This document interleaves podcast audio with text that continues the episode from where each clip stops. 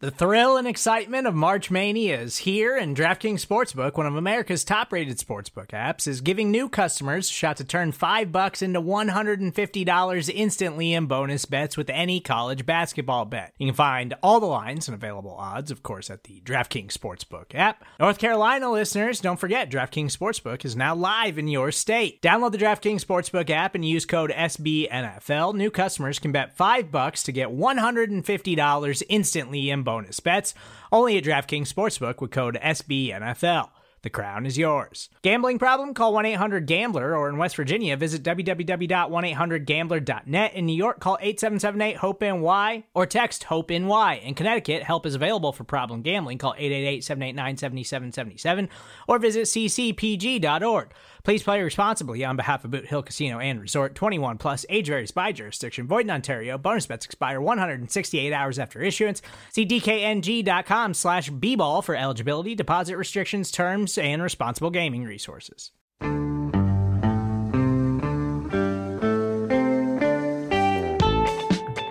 Hello, everyone, and welcome to the Chris and Nick Show here on Big Blue View Radio. I am one of the hosts, Nick Falato, joined as always by Chris Pflum. And today we're going to preview some of the offensive players that are heading to the 2024 NFL Scouting Combine in Indianapolis, Indiana. We have on Friday, the tight ends will be doing all of their drills. On Saturday, you get the quarterbacks, the wide receivers, and the running backs. And then on Sunday, we have the pleasure of watching the big guys run around in their underwear. Looking forward to it. Chris, how you doing?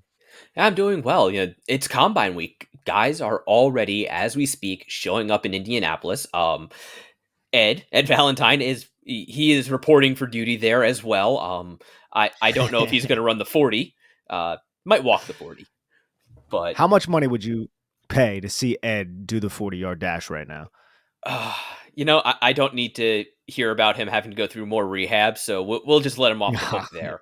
Uh, but I, I would say if I was there, I'd be willing to go through the combine workout. Pick a pick a yeah, pick a position. I'll do it.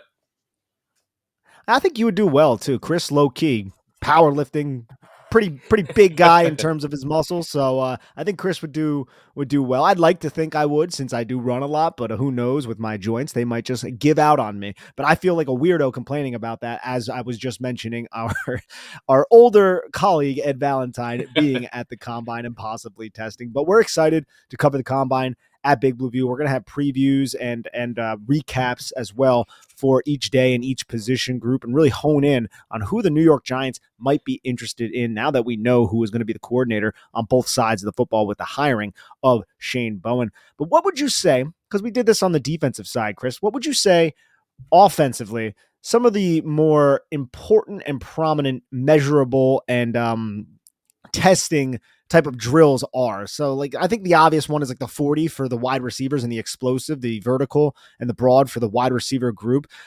But there are other ones as well that are very important, are there not? Oh, absolutely. You know, I think the measurable events they're most important for the wide receivers, and I would also say for the the running backs who are and tight ends who are going to be really relying on their athleticism to bolster their draft stock. You know, guys who are you know like blocking tight ends or running backs who get by with their vision, their contact balance, their ability to you know run with power and just not go down. Uh, Ray Davis at Kentucky is a guy I had a lot of fun watching very recently. He, was like that, but for guys like uh, De'Von Achane last year as a running back, his measurable events were very important eh, for the offensive line and I would also say the other half of the running backs for me the field drills are most important. Yeah, with the offensive line as eh, I always loved watching the combo blocks because you get to see guys technique as they down block, as they pull, get out into space, that sort of thing. But weirdly, I also love watching the rabbit drill, the the mirror drill, where they have to shuffle mm. back and forth, and you have another guy just kind of running back and forth in a line. It, it looks silly as hell, but you can tell from that drill who's going to be a guard and who's going to be a tackle because you get to see guys' ankle flexibility, their knee flexibility, whether or not they can drop their hips and bend at the knees as opposed to bending at the waist and maintain that for an extended period while moving. You know, guys who play offensive tackle can do that and they can move smoothly while doing that. Guys who are going to be guards, usually not so much. And then with running backs, I still love that the Duce Staley drill that they instituted a couple a couple years ago. You get a great look at how guys are able to move their feet, get through the trash, and cut in a very in very close quarters. And that translates directly to success at the NFL. And you could just see the the the prospects that are being talked about in higher regard, they're just so much more crisp when they're doing those on-field drills. I too love the uh, on-field drill with the offensive linemen and just seeing these big ass guys. You're right; it's very silly watching them just kind of like mirror each other. But you're also right; some of those guys who are just instantaneous, they keep their butt down, they have that low center of gravity, they look like they're just ready to pounce. Those individuals typically end up translating well to the next level. One other drill I wanted to bring up pertaining to the offensive lineman that, that seems to be one that is indicative, well, a good score is indicative of, of success in the NFL. Now it's not always a um it's not always it's not una- unanimous or anything, but the three cone drill for offensive linemen is one where typically if offensive linemen run a good three cone, that means they are very agile and they have um very good coordination and and uh, no and a very good uh, ability to control where they're going in short spaces. So I kind of wanted to throw that out there. And I also wanted to say one thing too. It seems like in recent draft memory throughout the combine, there's always some like story of an offensive lineman who takes the takes the combine by storm, like a Ben Bartch who was making all those weird drinks and drinking them. Quinn Meinerz was another one, showed up with the crop top and like and, oh, yeah. and a strange hairdo. So I just I wonder who that's going to be this year. And do you have any betting favorites on who that may be? Yeah, I think Kingsley Suamataia from BYU is going to be the freak from this class. Like he landed on Bruce Feldman's freaks list. I think he was the number three freak in the preseason list. I believe he's still in the top 10 on the updated pre combine list. I have a feeling he's going to be that guy where everybody's buzzing about him after he does his workout. Uh, Patrick Paul, uh, offensive tackle from Houston. I didn't love his tape, but he's got tools for days. Like he is big, long. He's got like 35 or 36 inch arms. He moves very well. Like he, you can tell he's an athlete. I just think he needs to be developed as a as a technician, as an offensive lineman. And also Jackson Powers Johnson, the we'll just say interior lineman from Oregon, best center in the country last year. He's also played both guard spots and defensive tackle. Like that dude is just very quick and insanely powerful. I wouldn't be surprised if he put if he put on a show in the jumping portions of the of the combine and maybe even at the bench press as well. Wasn't he like a ridiculous weight down at the Senior Bowl too? Like 335 or something like that. Like he was a big guy down at the Senior Bowl. Jackson Powers Johnson, the Oregon center, interior offensive lineman, whatever you really want to call him, because I think he also has some snaps at guard. I've been meaning to watch him too, Chris. And I wanted to run this by you because I know you've watched his tape. Do you think you'd grade him higher than than uh than John Michael Schmitz. I mean, they, they each have three names too. That's another That's thing. True. You know, that has no no bearing at all on what we're talking about. But who would you grade higher? Because like I don't want to. Like it's always easier, right, to grade the the incoming class in in a higher esteem than the guys who have already come into the NFL and may not have lived up to your expectations. So always try to like put that into context because it's very important. But I'm going through a lot of the tackles right now in this draft class, and I have higher grades on a lot of these tackles than I did Evan Neal going back to when he was coming out in 2022. So I wanted to ask you about Jackson Powers Johnson and JMS and, and see what your opinions were. Yeah. I think I would have just comparing their college tape because you know, that kind of helps to account for recency bias. And you know, the most recent things we've seen from JMS is him against NFL caliber defensive tackles and having an inconsistent inconsistent uneven performance. I think I would still grade JMS higher as a center, just because he was a much better technician coming out. And yeah, you know, some I did notice Jackson Powers Johnson having a little bit of an issue snapping the ball and getting his hands up in time, which you know, that's a learned skill. Now, overall, yeah, I'm not sure. Powers Johnson might grade out a little bit higher, but I think part of that is his versatility. He could be a left guard or a right guard or a center, and he could start at all three positions. JMS is purely a center. Now, hmm. if Powers Johnson happens to fall to the top of the second round and the Giants have their second round picks, I would not mind them drafting him and just plugging him in at one of the guard positions and having him as just a rich man's version of Ben Bredeson, as a guy you can have start comfortably at guard, and then if something happens, you can move him to center and still be fine. All right, before we get to some of the prospects who are going to be down there for the offensive players coming from college football transitioning to the NFL, let's take a quick break to hear a word from our sponsors here at SB Nation. Another day is here, and you're ready for it. What to wear? Check. Breakfast, lunch, and dinner? Check. Planning for what's next and how to save for it? That's where Bank of America can help. For your financial to-dos, Bank of America has experts ready to help get you closer to your goals. Get started at one of our local financial centers or 24-7 in our mobile banking app. Find a location near you at bankofamerica.com slash talk to us. What would you like the power to do? Mobile banking requires downloading the app and is only available for select devices. Message and data rates may apply. Bank of America and a member FDIC. When you need mealtime inspiration, it's worth shopping Kroger, where you'll find over 30,000 mouthwatering choices that excite your inner foodie. And no matter what tasty choice you make, you'll enjoy our everyday low prices, plus extra ways to save, like digital coupons worth over $600 each week. You can also save up to $1 off per gallon at the pump with fuel points. More savings and more inspiring flavors make shopping Kroger worth it every time. Kroger, fresh for everyone. Fuel restrictions apply.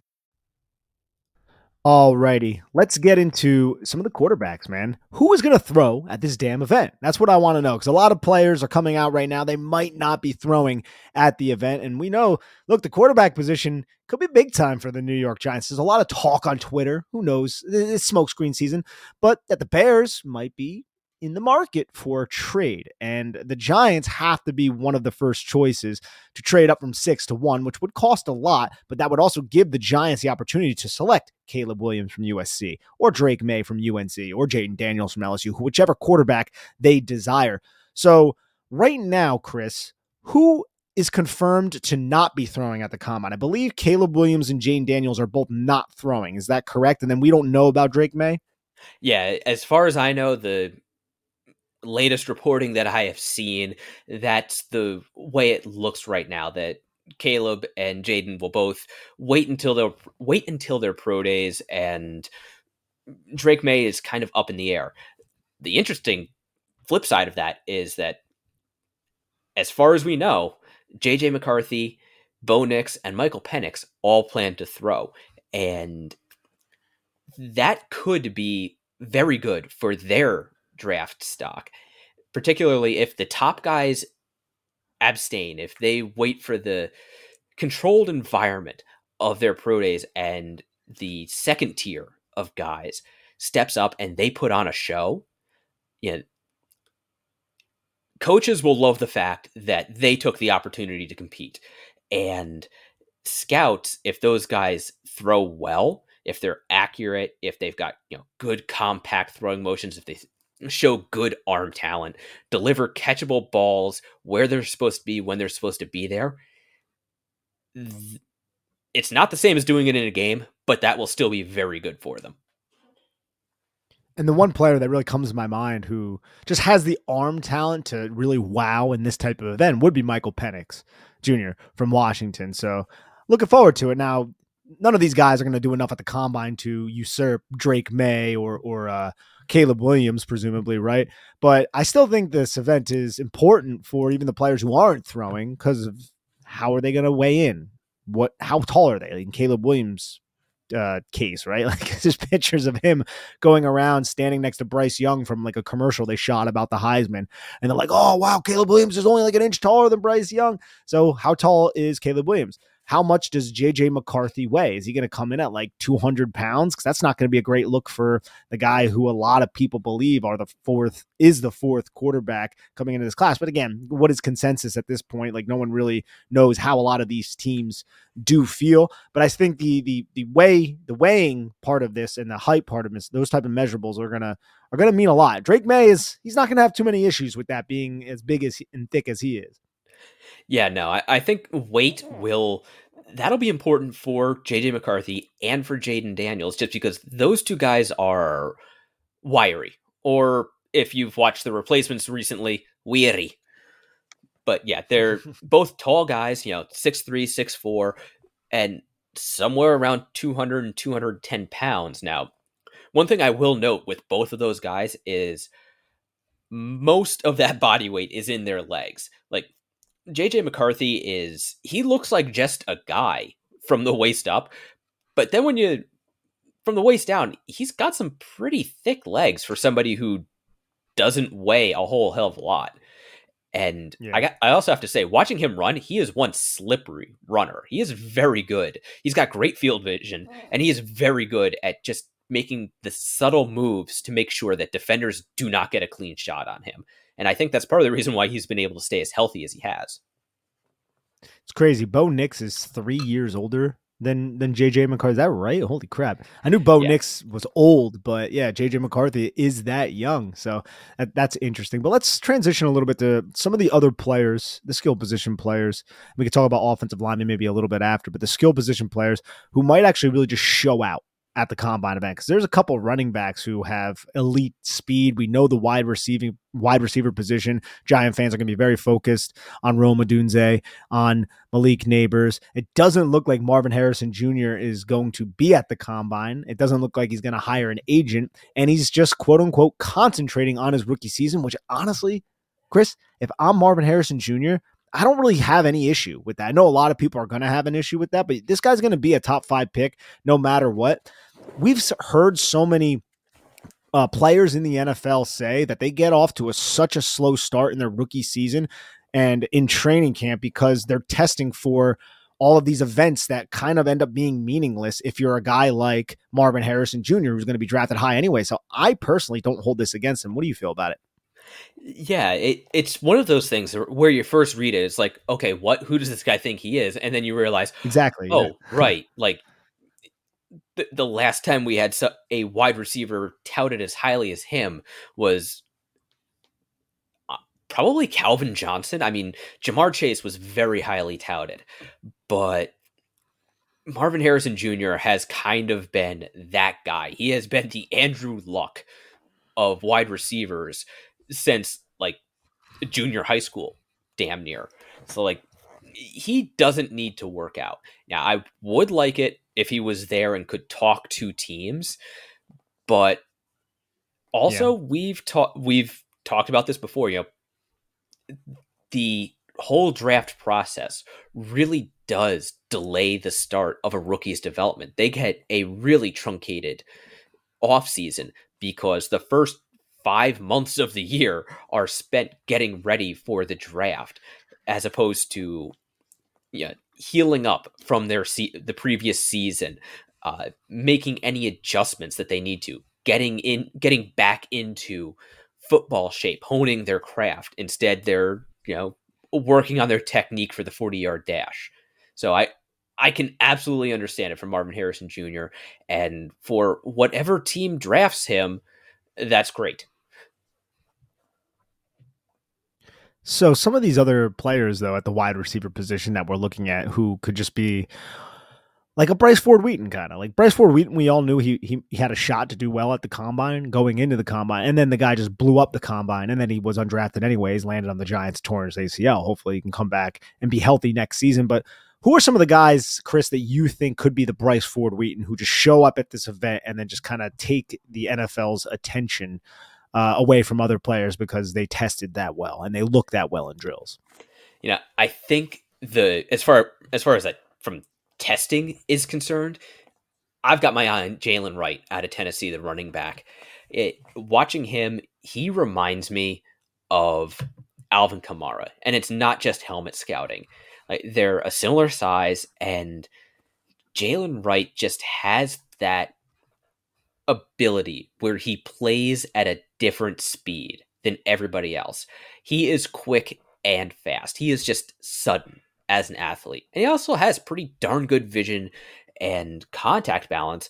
He does a lot of things really well. And supposedly, he could time in the four twos. Now, he's not the only guy who could time in the four twos this year. Uh, Roman Wilson, the wide receiver out of Michigan, oh, yeah. and Xavier Worthy, wide receiver out of Texas, both of those guys, they, they're kind of like Jalin Hyatt again. Yeah, similar build again. You know, 6'1", 190 ish. Yeah, maybe a little bit less, one eighty something, and just pure speed. Yep, I think Hyatt was probably a better player than either of them coming out. Better ball skills, from what he was asked to do, a better route runner. But those two guys could be very exciting on. I believe it is Saturday. They'll be on the field. I think Devontez um, Walker from North Carolina is another player to look out for. Just a lot of speed. I I am curious on how he'll handle the gauntlet though, which is yes. uh, could be a graveyard for a lot of wide receivers who struggle to secure passes. And Devontez Walker is kind of one of those players who doesn't do the best job securing passes, and we saw that down at the Senior Bowl. Unfortunately, I'm also interested to see just how big Johnny Wilson is next to everybody else. the Florida yes. State wide receiver who is a biscuit away from being a tight end, as Bill Parcells would put it. He's six foot seven, two hundred and like forty pounds. The guy's absolutely massive, and actually has some pretty damn good tape too. So that's another uh, name to to monitor. Johnny Wilson at a Florida State. But okay, so we talked about Wright a little bit. Do you want to talk a little bit about Javon Baker, the UCF wide receiver who was formerly of Alabama, who is just another player who just has that kind of really high top speed. I don't have his speed in front of me, but uh, in terms of like his miles per hour, but I want to say he's one of the ones with uh, one of the higher miles per hour recorded in college football. Yeah, he, Baker is a guy. He he is off the radar right now, but I have a feeling he could be one of these guys who shows up and shows out at the combine. I I don't know if he's gonna quite blow the roof off the drum like you know DK Metcalf did or Saquon Barkley did, but he was a part of that run of just ridiculous wide receivers who attended Alabama, where you know he was he was in the same depth chart as Jaylen Waddle, Devonta Smith, Jameson Williams, and John Metchie. And Jeez. for some reason, he only had nine catches in two years. You know, I I can't imagine why. But then he went to UCF and just kind of exploded. Yeah, he he's had almost 2,000 yards over the past two years, uh, 12 touchdowns, well over 100 catches. And this past year, he averaged just under 22 yards per reception. That's a lot. And he is, I, I, I, I think he's going to be a guy who impresses in the measurable drills because, like, he's he's got himself a strong lower body. Like he is, I think he's going to have a. I don't know how good his forty times going to be, but I think he's going to be impressive for the first ten yards, and I think his jumps are going to be impressive as well. He'll probably be pretty good in the agility drills too. But he's also a good route runner. He's got good hands. He's a good contested catch guy, and at you know, six one, six one and a half, about two ten. Eh, he's not a little receiver I think he is kind of a sleeper to keep your eye on, and he could go a lot earlier than some people are expecting, and he might work his way up into being a legitimate starter at the NFL level. Before we get out of here, I want to talk a little bit about offensive linemen. And uh, actually, there's a couple other running backs I, I want to quickly like Bucky Irving from from Oregon, small, fast running back, really quick. I'm just interested to see what like his 10 yard split is and what his 40 is. And then I just want to know how fast and explosive Blake Corum is, the Michigan running back. So I wanted to mention both of those names, but I do want to go to the offensive line before we get out of here because look, in 2022, we all just kind of agreed that Evan Neal didn't need to test because his tape was was that good, you know, because he was presumed to be the number one overall tackle over Ike Ekwonu, and Charles Cross that year. And he went to the combine and he didn't test at all. He did a box jump that everybody kind of freaked out about. But after watching two years of Evan Neal's tape, you could see there might be some athletic limitations that maybe would have been exposed at the combine. So I'm looking at a lot of these tackles and I'm hoping that we get to see some of these guys test because I kind of think it's a little bit more important than maybe I originally uh originally believed because of this test case known as Evan Neal. Yeah, and just to kind of circle back to where we were at the start of the podcast, I am less concerned about the measurable events. Like, yeah, seeing a 330 pound dude run a 4840 is just amazing. It, it is awesome in the purest sense of the word. But I want to see how these guys do in the three cone drill. Maybe that could have told us something about Evan know, any movement skill issues he might have had. Yeah, I would like to see them yeah, out doing the field drills to see, you know, is Joe Alt too tall? Which is a slight concern I have with him. He's a fantastic technician. He's a good enough technician that his height doesn't bother him in college, but you know the the level of competition, the the speed, the power, the technical prowess of the guys he's going against is going to jump up at the NFL level. And you know, if he, we were talking about this before we started the podcast. You noted his chest gets out over his toes when he's initiating contact. You know, is he going to get even further out over his skis at the NFL level? And you know, maybe these drills will give us some clue about that. You know, it's like, I, I still think Joe Alt, uh, Olu Fashanu, uh, the tackle from Oregon State, uh, Taliese uh, Fuaga. Fuaga, thank you.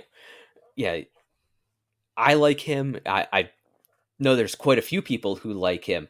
It's entirely possible he could jump either Olu or Alt. But yeah, I, I want to see these guys and be able to directly compare them on the hoof in in an even playing field and really get a look at their just the mechanics of how they move because I think I think that can tell us things that we don't necessarily see on tape. I'm right there with you, man. And I'm looking forward to seeing some of these offensive linemen do their funky little silly dances as we discussed earlier in the episode. Hey, Chris, anything else before we get out of here, buddy? No, I think we've about covered it. Um, so just to circle back one last time, do we or do we not want to see crop tops on the offensive linemen? Yeah, man, I want to see some crop tops. I like a little bit of fashion statement, a little bit of personality. And if I get to see some beer belly from some very large men out at Indianapolis in the combine, sure, why not? You know, go for it. Shine, my friend, shine. Yeah, I, I, am right there with you. And besides, there's no way those guys are going to be avoiding all that barbecue and all the all that good food around Indianapolis for the whole week. no, probably not. But we'll we'll see, and we'll get to see the offensive lineman. was that on Sunday? So it's the last last position group to go. But you know, we'll be here covering the NFL scouting combine and the year 2024. So thank you everyone for tuning in to the Chris and Nick show here on Big Blue View Radio. Please, if you have not done so already, like and subscribe and leave a damn comment on the podcast on iTunes or Spotify or wherever you get us. And then head on over to bigblueview.com and check out all of our written content. Thanks everyone. Have a good one. Take care.